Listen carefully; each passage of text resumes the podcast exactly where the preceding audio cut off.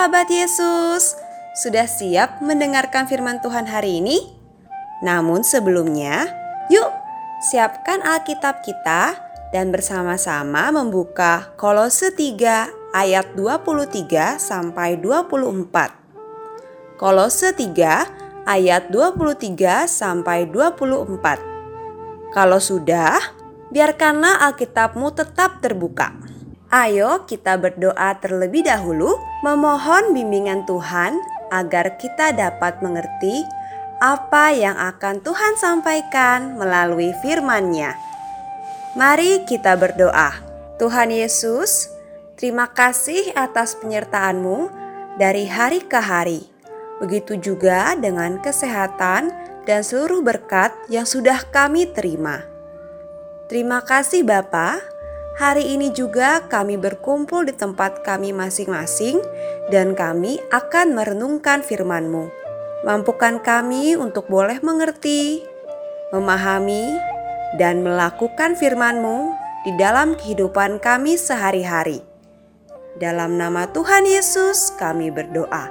Amin.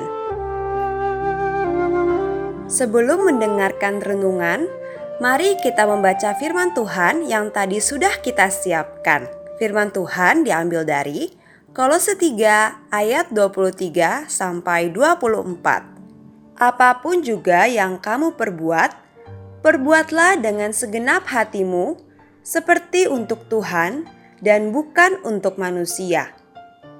Kamu tahu bahwa dari Tuhanlah kamu akan menerima bagian yang ditentukan bagimu sebagai upah. Kristus adalah Tuhan dan kamu hambanya. Renungan hari ini berjudul Sudahkah aku membantu? Sahabat Yesus, tahukah kamu menjadi orang tua ternyata tidak mudah? Banyak pekerjaan yang harus dilakukan agar kehidupan sebuah keluarga dapat berjalan dengan baik. Sudahkah kita membantu meringankan pekerjaan papa atau mama? Papa dan mama pasti akan senang sekali kalau kita mau membantu. Misalnya, kita bisa merapikan tempat tidur kita sendiri, merapikan peralatan sekolah, ataupun mainan kita sendiri. Menghabiskan makanan yang sudah disediakan dan mencuci piring. Atau membantu menyapu rumah agar bersih. Kita juga bisa membantu dengan tidak mengganggu papa atau mama saat sedang bekerja. Namun sahabat Yesus, hal terpenting adalah dengan melakukannya segenap hati. Seperti dalam firman Tuhan hari ini kita diingatkan untuk melakukan segala hal seperti untuk Tuhan. Contohnya, bagaimana ya kalau kita mau melakukan semuanya untuk Tuhan? Salah satunya yaitu dengan membantu mama atau papa dengan tulus tanpa mengeluh. Sahabat Yesus, ayo kita ucapkan tekad kita hari ini.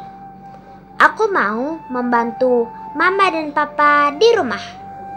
Sahabat Yesus, sekali lagi ya bersama-sama kita ucapkan Aku mau membantu Mama dan Papa di rumah. Sahabat Yesus, mari kita berdoa. Bapa di surga, kami mau bekerja membantu Mama dan Papa di rumah sesuai kesanggupan kami. Berilah kami rasa bersuka cita saat kami belajar dan bekerja membantu mama dan papa. Terima kasih ya Tuhan, dalam nama Tuhan Yesus kami berdoa. Amin. Sudah selesai renungan kita sahabat Yesus hari ini. Sampai bertemu di renungan berikutnya ya. Tuhan Yesus memberkati. Dah.